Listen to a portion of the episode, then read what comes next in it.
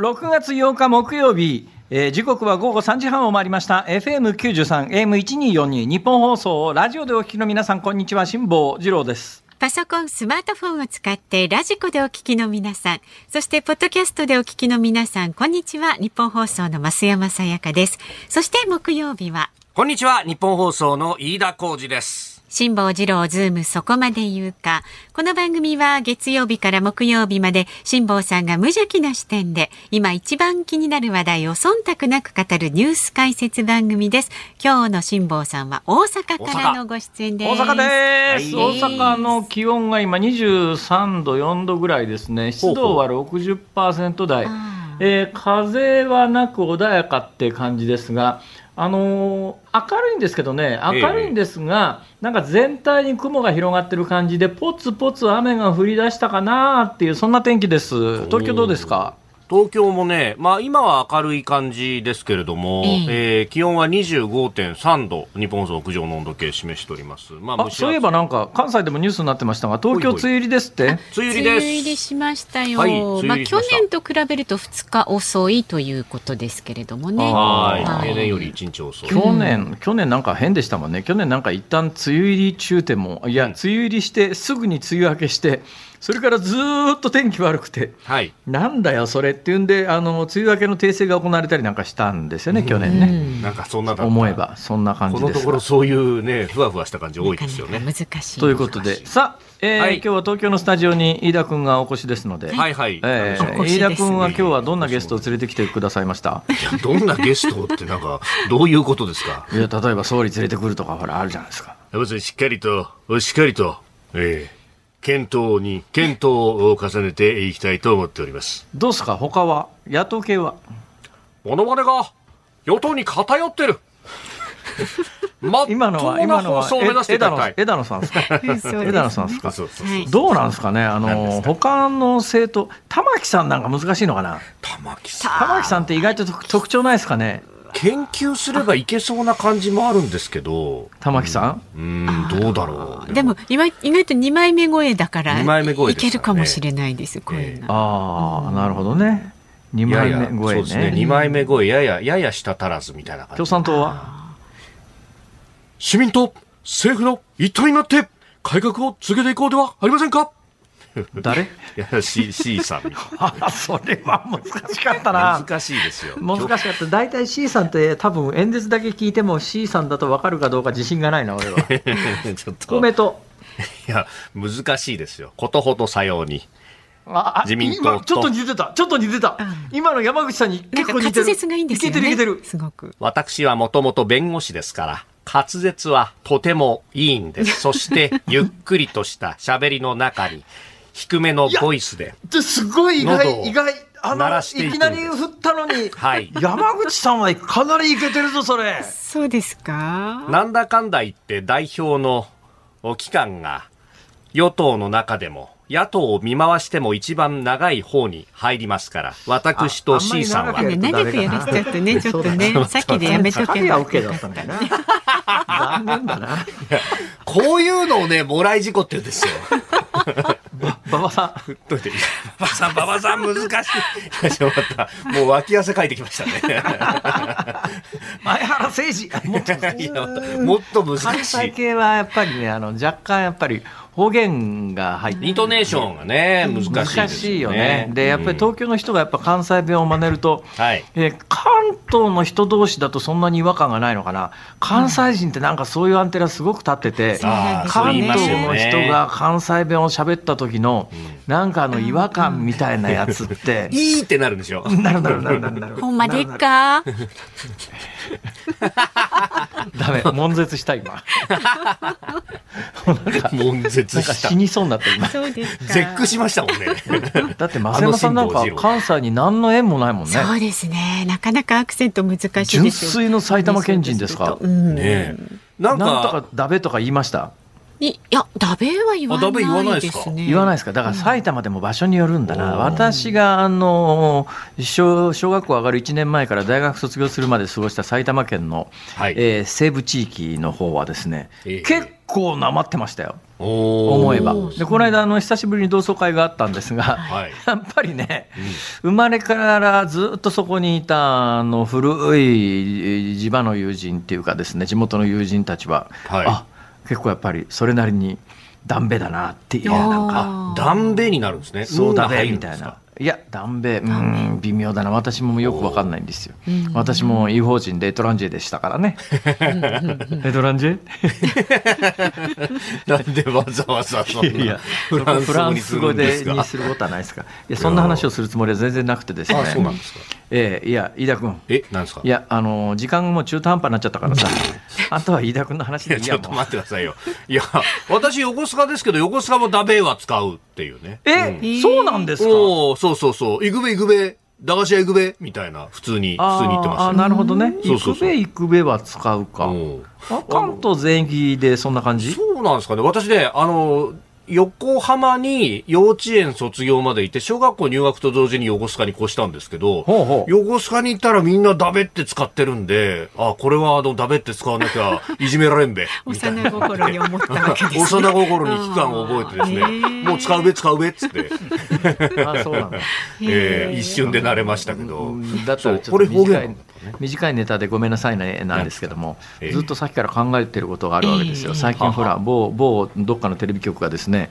岸田総理の AI の音を出して 怒られたじゃないですか、で最近、今日ちょっと今日ニュースのコーナーにも入ってますけれども、で昨日私、これ、夕刊富士のコーナーで結構いろいろ喋ったんですが、最近あの、AI が作ったえー、合成アイドルみたいな、えー、架空アイドルみたいなものの写真集がそれなりに出回ってて売れてて、一部の週刊誌とか出版社はもう発売しないということを逆に宣伝っていうか宣言するくらい一般化してるという状況ですよね。本当 AI に飯田君みたいなものを合成して写真を作らすにはどういうコマンドというかキーワードを入れると飯田君が AI が合成して飯田君が出てくるかなと。しかも写真ですか？写真とか映像の方ですか？画像で。ねそう画像でね。画像で。だから大宮伝助飯田浩二。みたいなキーワードでですね大宮伝助と飯田浩二を足したらどうなるとかほらなんかなるほど。今、夢が広がってですね。夢広がらない。辻野君にそれ写真合成して、大宮伝助と飯田浩二で、ちょっとあの、作ってもらいま写真を作ってもらって、どんな写真あいつ、その番組始まるときにやたらとこう写真を撮るんで、彼のストックの中にね、まあ、あの、本当無駄な写真がいっぱいあるんですよ。そうそう。彼っていうのは、サブ作家の河野、河野じゃねえや、辻野君の話ですね。そうそうそうそう。まあ、そんなとこんなでございまして、今日は、の、はいはい、当然のことながらニュースコーナーには忖度ネタも入ってますんで 時間を食いますから。そろそろ先に行きましょう。じゃあトントンと行きましょう。株とトントンとっていうほどの時間でもないけどな。そうですね。確かにね。はい。じゃあどうぞ。はい、えー、株と為替の値動きでございます。東京株式市場日経平均株価は続落でありました。昨日と比べて272円47銭安。3万1641円27銭で取引を終えました。まあこのところ急速に値上がりしていたと、ね、えー、バブル後高値更新更新と来ていましたんで、うん、まあ今日も過熱感を警戒した売りが重荷となったと、下げ幅一時400円を超える場面もあったということです。為替1ドル139円90銭付近、昨日のこの時間と比べると70銭ほど円安となっております。辛坊治郎ズームそこまで言うか。この後は昨日から今日にかけてのニュースを振り返るズームフラッシュ。で、4時台は解散をめぐる与野党の動きというニュースにズームしていきます。5時台は13年前の神戸高二男子刺殺事件。当時17歳の男が初公判で殺意を否認というニュースにズームしていきます。番組ではラジオの前のあなたからのご意見お待ちしております。メールで送ってくださる方は zoom zoom アットマーク 1242.com 番組を聞いての感想は、ツイッターでもつぶやいてください。ハッシュタグ、漢字で辛坊治郎、カタカナでズーム、ハッシュタグ、辛坊治郎ズームでつぶやいてください。で今日もお届けいたしますエンディングでお送りする曲ズームオンミュージックリクエスト今日のお題ははい、えー、東京梅雨入りと聞いたときに聞きたい曲。いいですね。東京梅雨入りと聞いた時にね。あってね聞きたい曲、うん、これいろいろ思い浮かべられると思いますので、はい、選曲の理由も書いてズームアットマーク 1242.com までぜひ送ってください。お待ちしております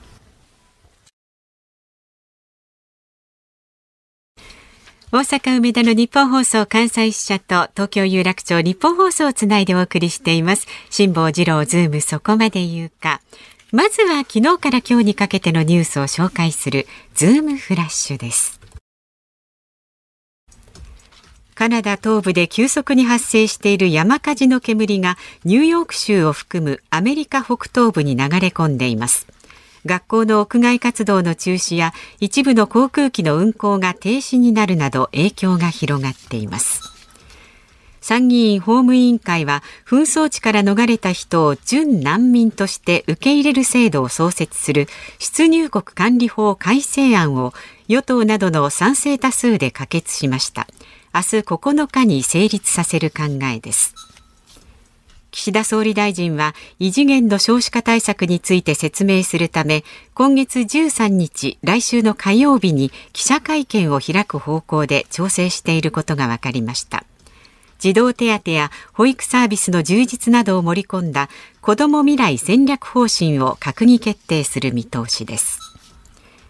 日本維新の会の藤田幹事長は昨日の記者会見で立憲民主党が内閣不信任決議案を提出した場合の対応について一緒にやるつもりは全くないと述べ同調しない考えを示しました。藤田氏はよほどの時は議会の権利として突きつけたいが季節行事みたいにやるのはよくわからない理解不能だと語りました。トルコのエルドアン大統領は7日ウクライナのゼレンスキー大統領とロシアのプーチン大統領それぞれと電話協議を行いました。ウクライナ南部ヘルソン州の巨大ダムが決壊した問題で国連などの専門家による国際調査委員会の設置を提案しました。空き家の管理強化や活用策を盛り込んだ改正空き家対策特別措置法が昨日参議院本会議で可決成立しました。管理状態の悪い物件を新たに管理不全の空き家と規定し、市区町村が指導勧告できる仕組みを導入するのが柱です。勧告を受けた物件は固定資産税の優遇措置の対象外となります。AI で作ったグラビアアイドルとして話題となったさつき愛のデジタル写真集生まれたての販売を終了すると集英社の週刊プレイボーイ編集部が発表しました。編集部は AI 生成物の商品化については世の中の議論の深まりを見据えつつより慎重に考えるべきであったと販売終了の経緯を説明しました。今月3栃木県矢板市の JR 宇都宮線の敷地内に3人が立ち入り、至近距離からカメラを構えているのを走行中の寝台列車カシオペアの運転士が見つけ、列車を緊急停車させました。列車は安全確認のため14分の遅れが出ました。この問題を受けて警察が鉄道営業法違反などの疑いを視野に SNS で拡散された動画や防犯カメラなどで3人の特定を進めています。なるほど。今日の忖度ネタは、はい、いわゆる撮り鉄さんのネタですか、うん、そういうことになりますね。はあ、はあ、まあそれはダメなものはダメでしょうね、ね、いやもうダメですよ。全くダメですよあそう、ええ鉄道ファンでもそういう意見なんだ、いやもうこれダメでしょう。ねえ、普通に危険だし。いや、それはまあダメなものはダメなんだけどさ、はい、これ最近さ、ええ、そんなにあの、キャンキャン言わなくてもと思うことが結構あるんですよ。なるほど。特に新幹線なんか最近ホームドアできましたよね。できますね。はい、ホームドアできましたよね。はい、で、もともとそのホームドアできる前、あの新大阪、私が気になってたのは新大阪と京都が特にそうだったんですけど、ええ、なんか駅員が怒鳴りまくるんですよ、その黄色い線より後ろに下がれ、下がれ、下がれ、下がれって、何両目付近にいるなんとかのこんな格好してる人をもっと後ろ下がれみたいなことを、はい、もう大音量で怒鳴るんですね。そんなに怒鳴らなくてもいいんじゃないか、だけど、まあ、その当時はホームドアもなかった時代なんで、確かにあの新幹線入ってくるときに、黄色い線よりも、まあ、内側にいたりなんかして危ないは危ないですから、それを後ろに下がって当然なんだと思うんだけど、今、ホームドアが設置されてるんですよね。そうですねそれでホームドアが設置されてて、この間、どっかの駅で驚いたのは、はいホームドアが設置されていて、そこにあの展示ブロックがありますね。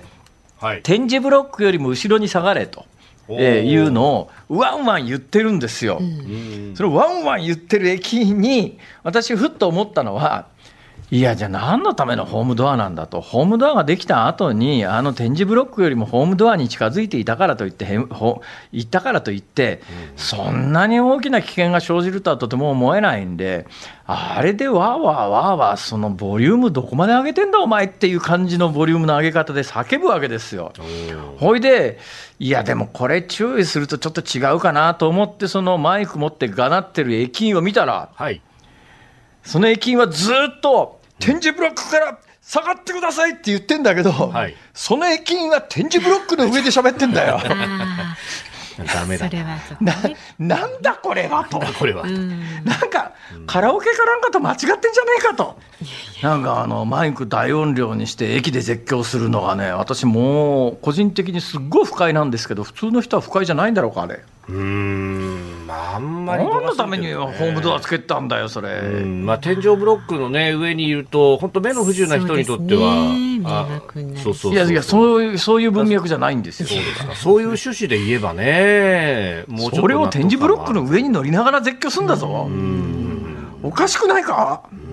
まあ、今回のこれはね線路脇にしゃがんでねこうはい。撮影してたっていうから、まあ危険極まりないですけどうね。ん。まあ、警笛を鳴らして緊急停止したっていうことでありまして、まあ、14分の遅れもさることながら、これ、そこまで近づいて撮ってるということになると、本当、接触すると地面に直接関わるということになこれるはだけどね、て撮り撮り鉄の人をはい。敵に回す発言をしますけれども、はいはい。私ね、うんえー実はあーカメラ小僧という言葉が生まれる前から結構カメラファンで、えー自宅に暗室を作ったりなんかして、はい。し現像焼き付けなんかをしてたんですよ、ええ。そういう立場から言うとですねはい。そういう立場関係ないんですけども、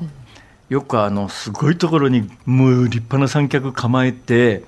えーカメラもすとてつもない高級機を構えて、えー何ミリなのそれっていう望遠レンズで写真撮ってる撮り鉄の皆さんいらっしゃるじゃないですか。はい、はいええええええそれ自分で撮るよりプロが撮った写真の方が良くない？っていう 俺いつも思うんだよね。それえ？元も子もないこと言いますね辛坊さん。まあ、そりゃそうなんですけど。そうだけどそうだ自分で残したい。何自分で撮んなくたってさプロが綺麗に撮ってくれるよ。っていう。自分でやったこと達成感。自分がうそのレンズの前に立って映り込むんなら分かるけどさ。単なる風景写真だったら、ああでもわざわざ自分で撮りに行かなくてもいいんじゃねと思うんですが飯田君どうでしょうか？いやー、まあこれね、て撮り鉄の人たちはもう自分で何しろファインダー覗いてシャッター切りたいっていうのはあるんでしょうけど、まあ私もどっちかっていうと、まあ自分で撮るよりもプロが撮った方が綺麗な写真が残るよなと思う派ではありますね。だから自分は、あのー写真撮るっていうよりは目で焼き付けるとか、乗って楽しむとか、だからそっちの方をこう重視したいな。日本全国の撮り鉄の皆さん飯田君が撮り鉄批判をしてますよしてないですよ。ただね、あの、これ、あの、最近の若者はとかそういうことがあったりするんですけど、昔からね、こういう事故って結構あって、あの、例えばですね、あの、鉄道100年っていうのがもうずいぶん昔ですが、1976年、昭和51年にあって、京阪100年号事故っていうね、えーこれはあの、不法にやっぱり線路内に立ち入った人たちがたくさんいたんですが、その中で残念ながらあの当時小学校、小学生1名が列車にはねられて亡くなったことがあったりして、だからあの肉薄して撮りたいとか見たいっていうのはあるんですけど、やっぱりそこにはね、あの、この鉄道っていうものは危険を払うものであるというところもおご理解いただかないと、その上で、まあ遠くから楽しむべきものなんじゃないかと。特に今回このカシオペアってのは確かに昔は定期列車で運行してたんですが、今はあの臨時列車でしかなかなか見られないものなんで、近くで見たいっていうのはあるかもしれないですけど、これはやっちゃいかんこれはやっちゃいかんさて、はい。は いえートップニュースですねほい。えーカナダ東部で急速に発生している山火事の煙がニューヨーク州を含むアメリカ北東部に流れ込んでいますっていう事実っていうかこの原稿どこにも間違いはないんだけど、はいこれだとニュースにならないんですよ。ニューヨーク州っていうのはめちゃめちゃ広くてですね、はい。まあ、一般の人はニューヨークって聞いた瞬間にはマンハッタンっていうのを思い浮かべますよね。はい。まああの旅客機が突っ込んだ貿易センタービル今あの大きなビルが一棟建ってて下もええ。モニュメントの広場になってますけども、はい。あのマンハッタンをこう思い浮かべるわけですよ。ところがあのマンハッタンっていうのはニューヨーク州の中のまあ、南、東の下の方にあってですね、はい。ニューヨーク州ってもうカナダの国境線ぐらいまでガーッと北に広がってますから、このニュース原稿、ニューヨーク州を含むってこう書いた、そういう原稿だったんですけど、はい。ニューヨーク州はカナダと国境接してますから、カナダで起きた山火事の煙がニューヨーク州になだれ込むのは当たり前で、このニュースの肝はニューヨーク州じゃなくて、マンハッタン、ニューヨーク市にまで届いて、はい。マンハッタンの空が赤茶けてえらいことになってるっていうところがええニュースの本質で、ニューヨーク州じゃなくてニューヨーク市なんですが、ニューヨーク市ってはい、カナダの国境線まで直線距離でやっぱり500キロ弱ありますからね。ええ。私あの車ニューヨークに住んでる時車ぶっ飛ばしてあのカナダとの国境線まで走ってったことはありますけどもほうほう。遠いですよ。500キロって言ったらねやっぱり東京大阪間ぐらいありますから。そうですよね。だから皆さんイメージしてください。大阪で山火事が起きて、ええ大阪で起きた山火事の煙が東京に流れ込んでるっていう、そういうイメージですから、確かにそう考それはえるとす相当なもんですね。いやだからカナダの山火事がとてつもないことになってるんですよ、でもここ何年か、まあ、今、今年はあのカナダが問題になってますが、何年か前はオーストラリアがえらいことになって、ですねコアラが、ね、たくさええん亡くな,、ええ亡くなるっていうか、死んじゃったりなんかして、ええかわいそうなことになったりなんかして、ちょっとやっぱりね、えー地球温暖化否定する人はいまだにたくさんいますけれども、でもなんかそんなこと言ってる場合じゃないんじゃないかっていう感覚はね、私、ちょっとしております。さて、そのニュースの中で、えーはい。後半にあったあのいわゆる入管法ですね、はいはい。入管法、後半じゃねえか、その後のニュースか、カナダのそうで山火事の次のニュースだったですね、はいえー出入国管理法改正案が、まあ、可決したよということで、明日はい成立ですか？そうですね。委員会でまず可決しました、今日。でこれ、ニュース原稿だと、ですね、はい参議院法務委員会は紛争地から逃れた人をひ準難民として受け入れる制度を創設する出入国管理法改正案を明日成立させる考えです。これだけならね、はい。そんなに揉めねえだろ、そらっていう話で、まあ、あのウクライナみたいな紛争地から来る人たちも、まあ、難民扱いにして受け入れようじゃないのっていう話なら、誰も反対するような話ではなかろうにと思うんだけど、はい。この入管法の改正については、日本放送の近所にあの有楽町があるじゃないですか、あの有楽町の駅前っていうやつが、やっぱりあの政治活動の聖地みたいなことになってて、いろんな政党とか立場の方があそこでマイク持って、結構政治的主張をしてらっしゃいますよね。ええはい。でここへ来て、やっぱあそこの前通ると、入管法改改正反対の大集会が行われてるわけですよ。で今のニュース原稿ならなんで反対し反対してんのって話なんですが、はい。もう一つの肝があってですねこの入管法改正のあのもう一つ大きなのはあのうん要するに日本でこう不法労働その他で捕まった人がはい。本国に送り返すのを阻止するためにええ。難民申請というのを難民申請を出している間は本国に送り返されないっていうのをはい。えーでどんどん難民申請が出されてるんだけど、これをやっぱり回数制限して、えー2回まではいいけど、3回以上の場合はよっぽどの理由がないと、強制送還しちゃうぞみたいな改正なんで、それが、それは人権侵害だという人が今、あの結構、えー政治的な集会を開いているという文脈だというのが分からないとなかなかちょっと理解しづらいニュースだったかもしれません。はい。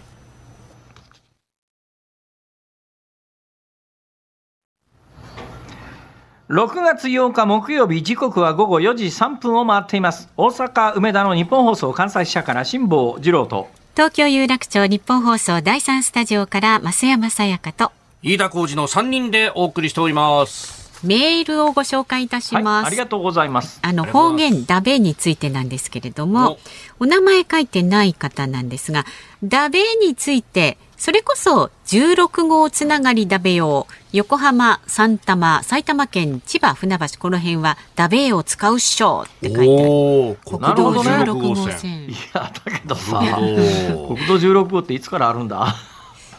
いつ繋がったんだ千葉から横浜まで。そうです、ね、結構昔から繋がってんのかな？そうかもしれないですね。国道16号って私が子供の頃から普通によく使ってましたからね、えー、埼玉県からあの湘南の方行くのにはずっとね。必ず使う道路ですから。はい、そうですか。なるほどね。はい、ありがとうございます。はい、50歳男性の杉並区の鳥月 X 世代さんはですね、はいはい、飯田アナウンサーと同じ高校の卒業生で26期生です。えー、神奈川県三浦市出身ですが、三浦市もダベを使っていました。会話の中では、ね、さらに短縮して、うん、べ、べまあ、だろうだろうの意味となることも普通です。うん、そうなの。初めて聞いたな。あまり方言的なものがない地域との認識でしたが、これはちょっとした方言ですかねと。べ、べ、べ、べ？そうよ、そうよと。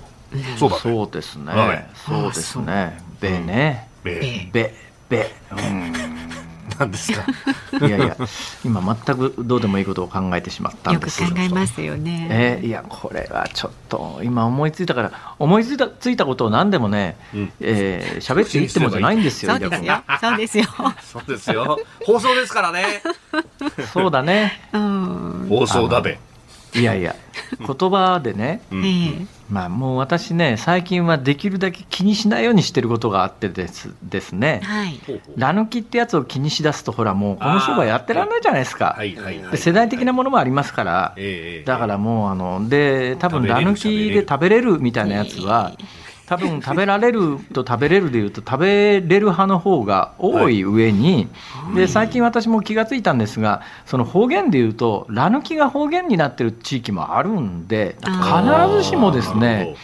まあ、関東標準語をベースにできてる日本語の中で、ラ抜きは間違いだっていう、それで、うん、まあ、うん、うん、私なんかはいいってなるんだけれども、でもまあ、そんなことにいちいち目くじら立ててもなと思ったら、昨日実はこの番組の中でですね、はい、来日っていうのが一つ出たんですが、これは増山さん気がつきました？え、気がついてない？気がついてないですか？わ、かりました。じゃあ、昨日のオンエアの一部を聞いていただくとですね、来日があって、あ、来日だと思ったんですけど、うんもう言わないどこと思って、これを言うと若い人に嫌われちゃうし、と思って、まあ、嫌われちゃうのはいいんだけどさ、まあ、だけどいちいち多分ね、うん、もうそれがねあの一生懸命ら抜きにならないように喋ってるわけですよ。ね、でプロだプロだと思うからあの一生懸命ら抜きにならないようにと頑張って喋ってるんだけどあ来日来日行っちゃってるよみたいな のが昨日一回あったんです。よ、あ増山さん気がつかなかったですか、じゃあ言ってもよかったかな、でもそれ本人に言ってもね、多分ね、そのどういう時に、レル、ラレルの使い方がは、だから上の動詞の活用形でレル、ラレルが決まってくるわけで。うん。はい。あの刃物は切れるで正しいけれども、あの洋服は着れるわ、ら抜きになっちゃうとかね。ねだけど、それって、まあ、あの感覚的に分かる世代は感覚的に分かるんだけど、もうそれが分かんない世代は、一つ一つ、上の動詞の活用形がなんだからっていうのまで遡って、正しいか間違ってるかみたいなことを言い出したら、喋、れなくなるじゃないですか、それ、まさに喋れなくなるわけですよ。喋、ね、ら れなくなる。喋、られなくなるから来理ですね。喋れなくなっちゃうやつですよ。だから昨日実はオンエアで、あ来日。っていうのが一つあったんだけど、もう言わんとこうと思って、この辺りがなかなかね、はい、管理職は難しいね、放送局のアナウンス部の。そうです、私もそういう時はあの終わってからこっそり教えていただけると ありがたいですね。そしたら私が伝えます。そうですね。今だいたいこの文脈の流れで増山さんは完全に理解したと思いますから、はい、今日オンエア終わったら聞き直すと思いますよ。さすがに聞き直したらわかると思う、わかると思いますけどね。でもそういうのってね、ほら言われないとわかんないことはあのなんとなく言っていただいた方がありがたいのでね。辛坊先生。いやだけどなんかほら。なんか嫌なじじいみたいな感じになるじゃないですか。いやいや、あのね、上に立つ人はね、ね嫌なババアとか嫌なじじいになんなきゃいけないシチュエーションって本当多いんですよ。いや、だけどね、私もそれで言うとね、別に来日だろうと、ら抜きだろうと誰か死ぬわけじゃなし、ダム爆発するわけじゃないんだから。まあ、いいかとか思っちゃうのはよくないのかな。まあでもね、あの、それこそラジオの場合は本当、言葉のみ、喋りのみですからね、その辺はね。いやでもね、それ指摘されるとね、本当にまさに喋れなくなっちゃうんじゃないのかなっていう恐怖があるんだよね。そんなんいちいちだから出るかられるかみたいなものをさ、はいはい。文法に遡って、え正誤を正しい間違いを判断しながら喋るなんてできないよそれ。ええ。やっぱ生まれ育私った環境によりますからねこれ。うん。私結構あのできるできないに変換しちゃうとかやりますよ。喋れるじゃん。はそういう人多いですね。だから用心しながらね、あそうの、そうなんですよ。自信が持てない場合はそれやっちゃうことあります。うん。ええそれはよくわかります。あ、それやってるな、そんなもっちゃりした言い方するなよって思う時あるよね。そうそうそうか結構回りくどい言い方になっちゃいままあすからね、正しいんだけどさ、それ文法的に間違ってないんだけど、そんなもっちゃりした言い方じゃなくて、す好き、喋れるって言えよっていう、喋ることができる。いやいや、あのさ、喋る、喋れるでいいじゃん。日本語喋れるとか英語喋れるでいいじゃん。ことがで喋れるって言った瞬間に、ラ抜きって怒られるのが怖いと思う人は、あの反射的に喋ることが、フランス語を喋ることができるみたいな言い方になっちゃうわけだよね。あなたも喋ることができますか？おかしいだろ、それ。えあー先行きましょう。ですけど、はい、次は何してるのか分かんなくなっちゃいましたけど。ラジオの前のあなたからのねご意見本当ですよ。喋ることができなくなってしまいそうです。えーっと、えーご意見お待ちしております。メールで送ってくださる方は z o o m zoom アットマーク一二四二ドットコム。それからツイッターでもねつぶやいてください。ハッシュタグ辛坊治郎ズームでつぶやいてください。今日のズームオンミュージックリクエストのお題は東京梅雨入りと聞いた時に聞きたい曲です。お待ちしております。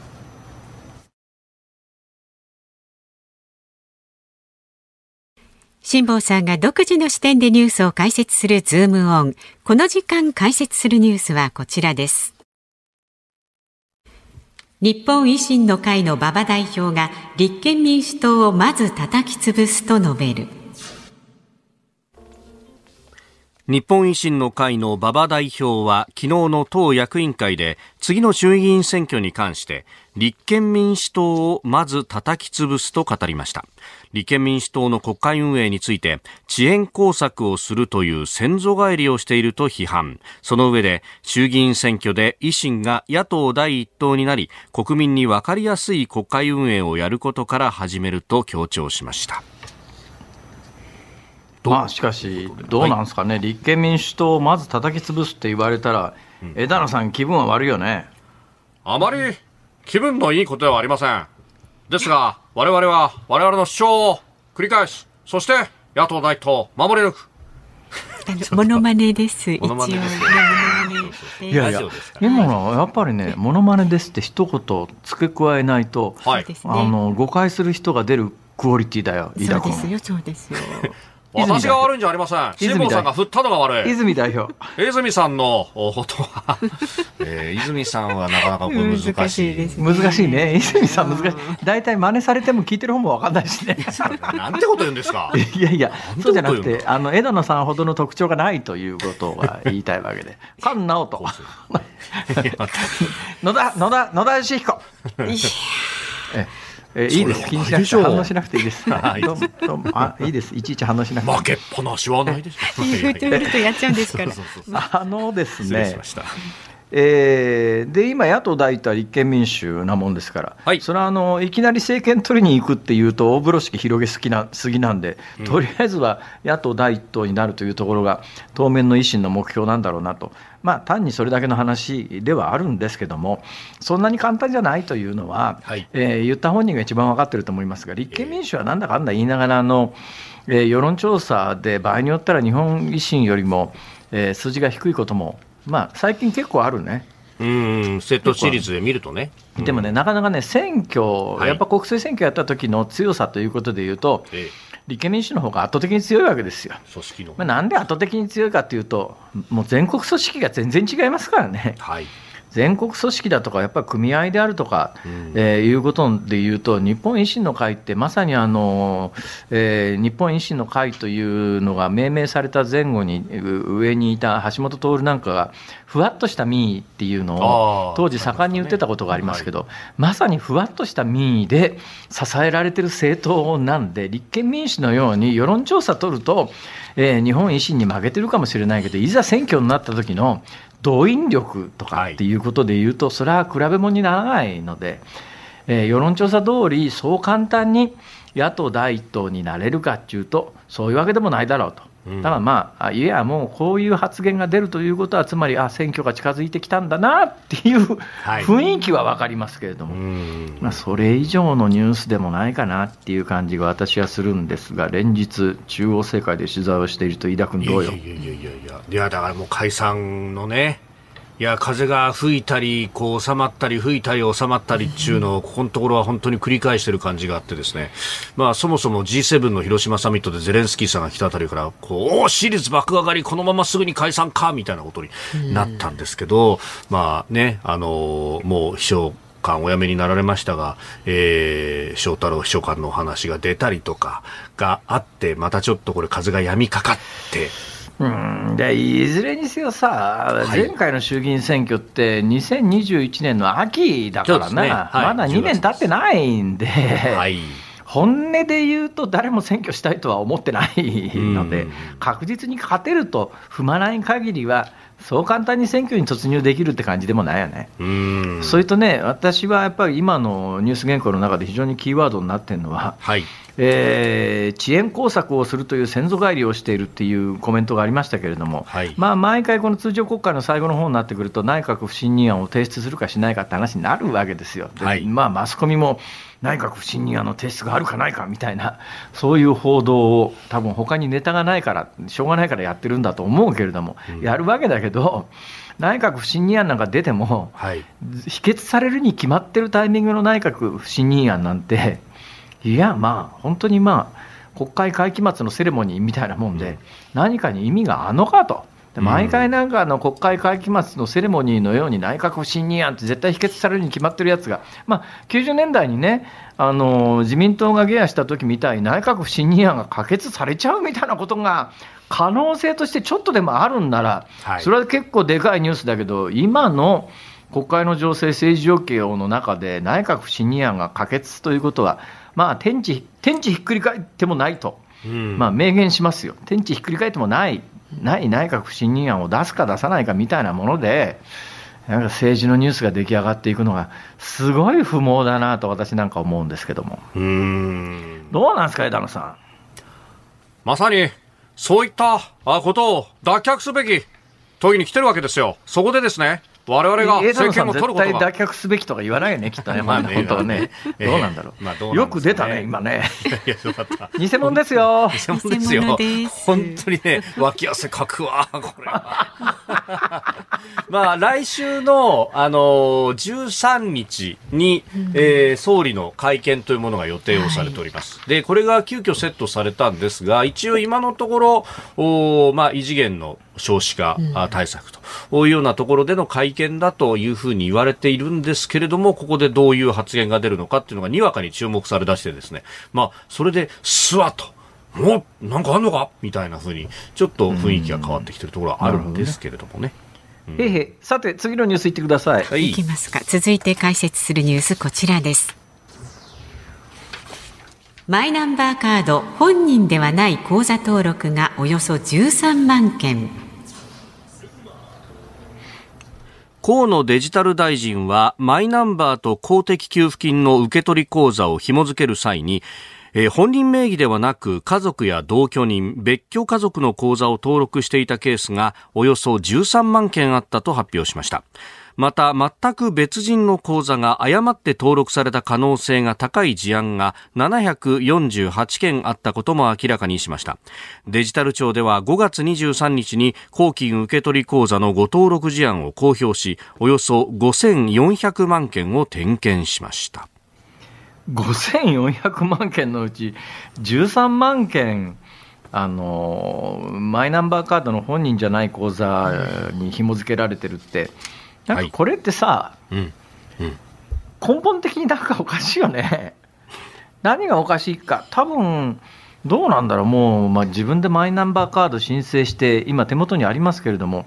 であれ、俺、口座なんか紐付けたかなと、昨日 こうぼそぼそ考えたら、いや、紐付けたから、あのトータル2万5000円もらえたはずなので、紐付けてるよなとか思って調べてみたら、あその口座に紐付けてたんだっていうぐらいの意識しか残ってないんだよね。で多分どうなのかしら、マイナンバーカードでこうもらってそれにいろんなものを紐付けていく作業の中で絶対本人の名義じゃないとダメっていうのが強調されてたんだろうか。だってそれが強調されてて、はい、あの正しく紐付けられてない他人の口座かなんかをあの紐付けちゃうと、えー、その公的給付金なんか出ませんよっていうような注意があったら、5400万件中13万件って、こんなとんでもない数字にならないと思うんだよね。根本的な指示が行われていなかったんじゃないのかという疑いを私はそもそも持つんですよ、これ。えー、でまああの多分紐付けちゃった人は何を考えたかというと、はい。えーまあ、おそらく子どもさんのマイナンバーカードを親が代理でいろいろ手続きをやってるときに、うん、いやで、これね、コロナで国民全員10万円っていうのが非常にインパクトが大きかったんで、みんな考えるわけですよ。あれ次に国民全員10万円配るみたいなことをしたときに、うちの息子や娘の口座、まだ幼稚園とか小学校のところに10万円入るのか？いやいやいやいや、口座は俺のとこにしといたら子供に入るところが俺のとこに入るだろうって思うよね。同じケースはね、えー、多分おじいちゃん、おばあちゃんでもあると思うんだよ、おじいちゃん、おばあちゃんでマイナンバー、まあ、息子、娘が代わって取りに行って、全部手続きやって、最終的にカードをこう紐付けるときに、まあ、親の入力もやってて、これ、公金の受取口座、あおじいちゃん、おばあちゃんのやつは、私のとこに紐付けちゃおうみたいな。そういうことを発想しちゃえるぐらい、それはだめだよというのは、よっぽどやっとかなきゃ、そういう人は続出するよね、その結果、13万件だよ。はい、だからなんかね、システムの構築っていうか、多分その登録の時の文言その他の書き方に、絶対ダメっていう、ええ、そんなことしたら出ませんよっていうようなことが書いてあったら、もうみんなやらないよね、それ。本人じゃないと絶対ダメですよって言ってくれりゃ、いや、言ってくれりゃ本人の名義に子供の名義、わざわざそれだったら子供の口座作ってきて、子供の口座に子供の名義のやつ紐付けるのに、それはあの家族の名義では絶対無理ですよって書いてなかったんじゃないのかな、こんだけ13万件って。で、こうなったには理由があると思うのは、あの日本では伝統的に、えー、国民を番号で管理するということに対するアレルギーが非常に高くて、これがまあいわゆる国民総背番号制みたいなものに反対っていうのがもう80年代、90年代燃え盛った後に、えー、日本でそれを導入、本格的に大規模に導入した住基ネットという住民基本台帳ネットワークっていうのを導入したときに、はい、とんでもない反対運動が日本国中で勃発して、大騒ぎになったんだよ。あの時には実はそんなに大きな問題出てないんだよね。だから大反対運動が起きたので、システム構築する人たちは、かなり慎重にやったんじゃないのかなっていう気がする。ほいで、今回のマイナンバーっていうやつは、あの重機、はい、重機ネットの延長線上に位置するもので、あの時には、あれはやりません、これはやりませんといろいろ突っ込まれて、もう本当に基本的に住民基本台帳に載っているベースの情報しか扱いませんよって言ったやつが、うん、マイナンバーに移行するに際して、全く反対運動がなかったんで、はい、みんなで調子こいちゃったって感じがするよね。みんなで調子こいちゃった上に、えー、反対運動もないから、多少ルーズでもそんなに問題が起きないでなんとなく構築してみたらこの結果っていうね、初期のバグにしては、まあ、でもそれでも、これでも続けざるを得ないんだけどさ、それでも初期のバグにしては、あまりにもね、なんじゃこりゃっていう感覚がありますね。はい、お時間でございます。まあ、そういう意味ではね、はい、なんか反対っていうのもね、時には役に立つってことだよ。あなるほど反対するとね、ちょっとやっぱり慎重になろうかなとか思うもんね。ちょっとあんまりにも暴走した感じがしますね、これは。なるほど。はい。ズームオンでした。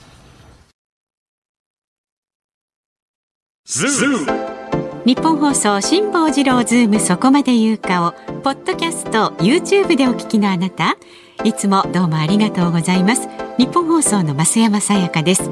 お聞きの内容は配信用に編集したものです。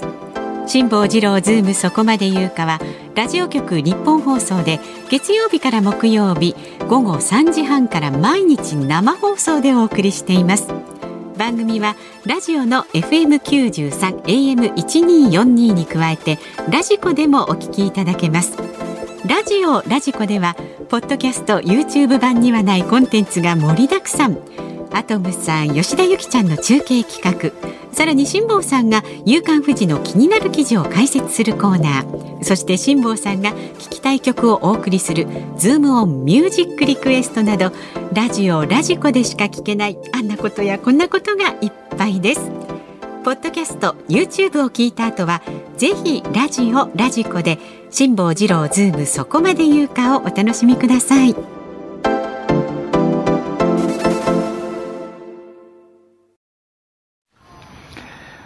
6月8日木曜日時刻は午後5時を回りました。こんにちは辛坊治郎です。こんにちは日本放送の増山さやかです。こんにちは日本放送の飯田浩二です。さあ5時を回りましたのでズームミュージックリクエストをご紹介してまいります。せっかくだから飯田君に選んでもらおうこれやっぱりねあの選ぶ人間によってね曲が偏りますからね。やっぱ世代の違う、ままあ世代が違うっちゅうたってそんなに違う感じはないんだけれどもでも間違いなく違う飯田君だったらどんなどんな選考をするか。えー、いきなりそんな。はい、じゃあ、飯田君お願いします。はい、じゃあまず本日のお題が、東京梅雨入りと聞いた時に聞きたい曲、じゃあご紹介していきますね。うん。はい、41歳女性山梨県甲府市の雨降りあんちゃんさん。森高千里さんの雨です。いいですね。雨と聞いてこの曲が頭にパッと浮かんできました。なんか増山さんに刺さったみたいですね。刺さった、はい、とても。そしてね次のも私は刺さってるんですが、静岡県熱海市の泥太郎さん62歳男性は小泉京子さんの優しい雨。ね、近年の雨は暴力的すぎます昔の雨の風情を懐かしんできょんきょんリクエストしますと。なるほど。そして島根のタイガースファンさん59歳はですね杉正道さんバカンスはいつもレインをお願いします。某チョコレートのコマーシャルソングでああ堀ちえみさんがセーラー服姿で赤い傘を差しているのが印象的でした、ね、いつのいつの曲？ね80年代ですかね。で栃木県の梅干し小僧さん63歳男性はアスカ始まりはいつも雨。ね梅雨入りの始まりはいつも雨。今日も東京でこれから雨が降るらしいですね。ね。千葉県柏市のブリブリさん28歳男性は東京事変の群青日和お願いします。これパッと思い浮かびました。初めてメールしますという方ね。歌い出しが新宿は豪雨から始まる、そして神奈川県横浜市のおーちゃん58歳さんは、ほいほい。天気がいい日が続かないうちに5月が終わってしまって6月に入ったらもう梅雨で嫌な季節になりますね。東京が梅雨に入ったと聞いた時に聞きたい曲は小林あさみさんの雨音はショパンの調べです。辛坊さんのピアノともリンクして思いつきましたがいかがでしょうか？小林あさみさんは好きですよ。ですよね辛坊、さんね、えー、はい、えーまあ忖度なく今日はじゃ飯田さんに選んでもらえますか？お願いします。いいんですか、はい。うん、私はこれあのいろいろねリクエストいただいたんですけれどもあの一番最初の雨降りあんちゃんさん同世代なんですよ。ということで森高千里さんの雨はい。選ぼうと思います。ありがとうございます。はい。ではエンディングにね森高千里さんの雨をお送りしますのでもうしばらくお待ちください。番組ではラジオの前のあなたからのご意見24時間お待ちしております。辛坊さんの質問ニュースや普段の生活で感じる疑問なども送ってください。メールで送ってくださる方は zoom zoom アットマーク 1242.com ツイッターはハッシュタグ漢字で辛坊治郎カタカナでズームハッシュタグ辛坊治郎ズームでつぶやいてください。あなたからのご意見をお待ちしております。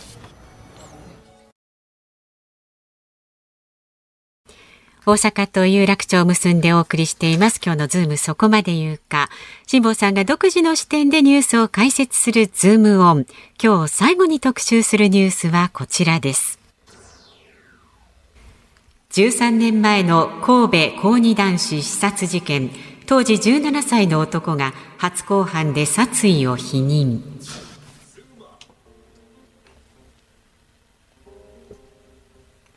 お、今ね。生きてますか？あ、はいはいはい。今、あのね、今ごめんなさい。あの、聞こっちのマイクがちょっと今オフってて、そっちに聞こえなかったと思うんですが、今日ちょっと最終コーナー別の話題にさせてください。というのは今森田さんのニュース聞いてて、このニュースは解説がいるよなと思ったのが一つあったんです。はいはいはい。どどうぞどうぞ。あのー中国海軍の測量船、測量はい艦一隻が今日の午前、ええー屋久島南西の日本の領海に侵入したと。えはい。でいわゆる尖閣のあの領海に関してはですね、ええまあ、中国はあれは中国のもんだと主張してるんで、はい。あそこに関しては時々入ってくるっていうのがあったんですが、はい。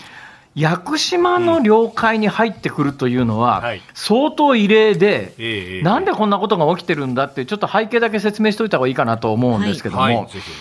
あのどういうことかというと、ですね、どうもやっぱり中国は最近、潜水艦を使ってはい太平洋に進出したいということがあるわけですよ。で潜水艦で海面下を走るのに、潜水艦ってあの観光用の潜水艦って窓ついてますが、はい。軍事用の潜水艦は窓がありませんが。えーじゃあどうやって走ってんだというとですね、はい水面下の地形というのを完全に把握していないと走れないんですよ。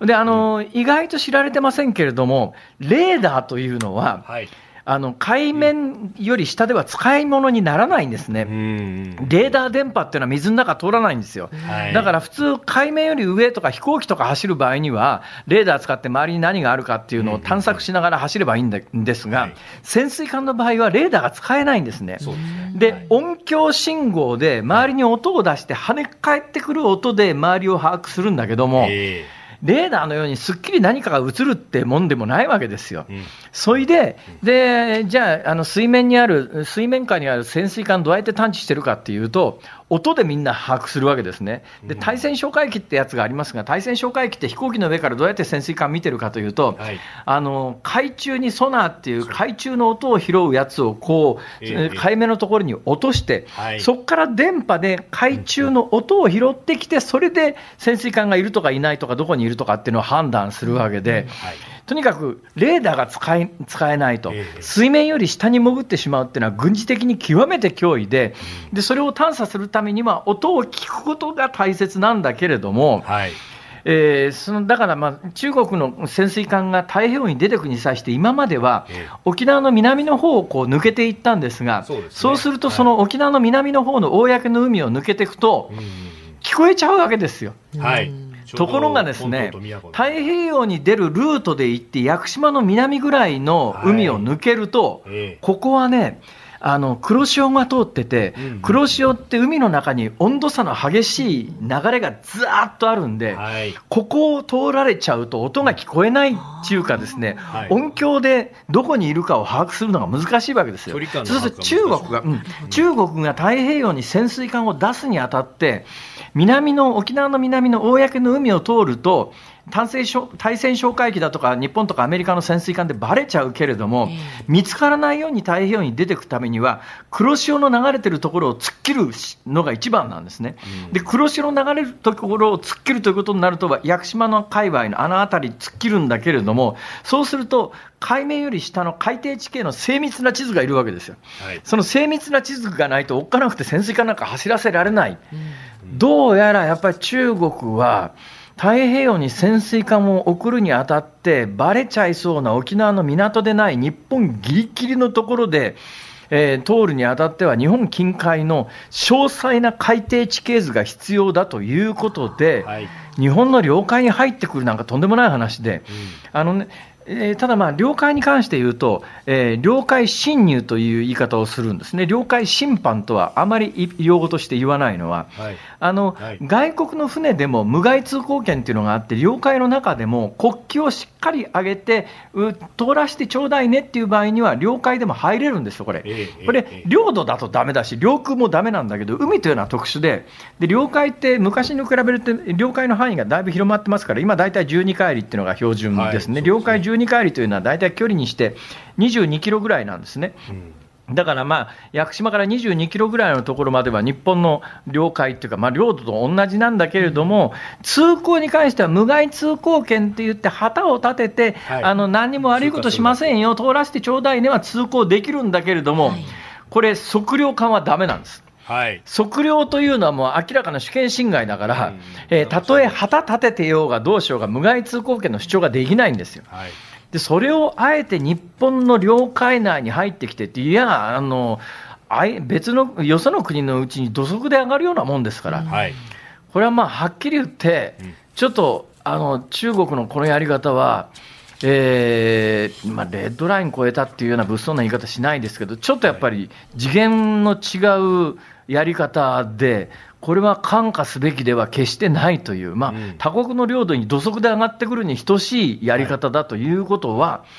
ちゃんとこれは解説しとかないと、ええ。なんかいつもあの尖閣界隈のところの領海侵入みたいなもので、またかよっていう、そういう感覚でこのニュースを捉えると、ニュースの本質を見誤ってしまうので、もともとこの時間は、あのちょっと少年事件関連のニュースをお届けする予定だったんですが、はいごめんなさい、突然割り込んでごめんなさいって話なんですけれども、ちょっと予定を変えて解説をしておきました。まあ、これ本当場所も場所でこの南西諸島をずっとこう見ていくと、まあ、潜水艦が通れるようなあの水深が深くてで、えーある程度広いってところというのは限られていて先ほど辛坊さんがご指摘されたあ沖縄本島と宮古の間っていうのが、まあ、一番メジャーなんですがそこだとまあ台湾にも非常に近いと、で、えー屋久島のあたりというのもそれで深いのと海流があるということでここは非常にやりやすいんですが、まあ、あのここ2つがあの大きなルートになっていてでかつこのお南西諸島のあたりを第一列島線といってで、えーさらにそのお東側にある小笠原諸島のあたりを第二列島線。このちょうど間のところでアメリカ軍を迎え撃つというのが中国の戦略の肝の部分でそこに対して潜水艦というのは非常に強い力を持つと。だからこそこのニュースは大きいということですよね、飯田君、このニュースはやっぱり今度の25日の飯田君のイベントの時のメインテーマになりそうだね。いや、こんな、ね、だまさにですよ、ここが台湾有事は日本有事だっていうのと直接つながってくる話に本当はなるんやっですよ。ぱりこのイベントは参加しないといけないよね。ほんと、下さんありがたい誘導ですね。えいやいやはい売るほど席がございます。電話かけたらいいの？ネットでも申し込めんの？え、ネットでも電話でも番組のホームページ。ジからね。はいそうですね。ありよがとうござろしくお願いますいいたします。ズボンでございましたよ。ろしくです。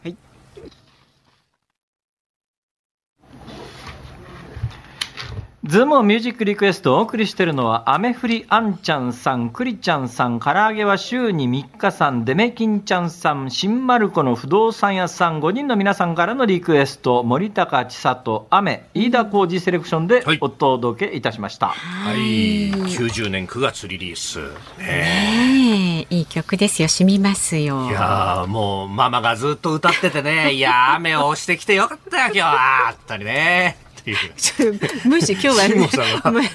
大阪なんで、そうですいやよ。いやいやいや、そうじゃなくてああ、いい曲だなあとは思いますけども、ねうん、初めて聞いたかなみたいな、そんそうですか。なことないですか？いやいや、これ名曲ですよ。え、関西では流行らなかったんじゃないか？そんなことってある？そんなことない。あ、違うねさ。はい森高さんがね、ミニスカで歌ってた時そう代ですよ。そうそうそう。ね私がおばさんになったらとかそういうやつですね。はいでも、なってもだけどね。失礼しました。お聞きの日本放送、この後5時30分からは、日本放送ショーアップナイター、セパ交流戦、京セラドームから、京セラドーム大阪からオリックス対巨人戦、解説田尾康さん、実況松本秀夫アナウンサーでお送りします。はい。で、飯田さんにね、はい。志保さん、ここでいっぱいメールが来てるんですけれども、山口県下関の方から、飯田浩二アナ、傘とかね新小安の親父さんからも、朝工事で傘忘れないようにメールしてくださいと言ってましたとか、足立区の、吉田喜太郎さんも、飯田さん、傘を忘れないように。何それ？要は、朝の放送で、そう。今日絶対傘忘れるだろうと思ったんで、皆さん、ズーム聞いて、で、ズームのエンディングぐらいに、お前傘忘れんなよってリマインダーをくれって言ったら。生放送をリマインダー代わりにしたわけですよ。あ、なんだって？だって？なんだって？傘傘傘ってたくさんいただきましてありがとうございます。え、何だけど、もうやんやんでんのいやいや、これからね、むしろ降ってくるというところなんで。ああ、いやそういうーそういうことか。そうなんです降ってりゃ忘れないよね、傘ってね。まあね、だけど、会社の中で仕事してると、そのまま会社出ると、ああ、傘忘れたって。だからってリスナーの方巻き込んでですよ。ま皆さん本当にありがとうございました。ありがとうございます。じゃあどうぞ。はい。明日の朝あー6時から OK 工事アップは、あー元内閣官房副長官補の金原信勝さん登場と。まあ、ちょっと雨が心配な時間帯ですんで、えー交通の情報等々ね、えーいろいろをお伝えしてまいりますんで、ラジオ聞きながら支度してください。ちょっと早く起きた方がいいかもしれないですね、明日はね。そうですね。で、その後朝8時からは春風亭一之輔さんとあなたとハッピーをお送りします。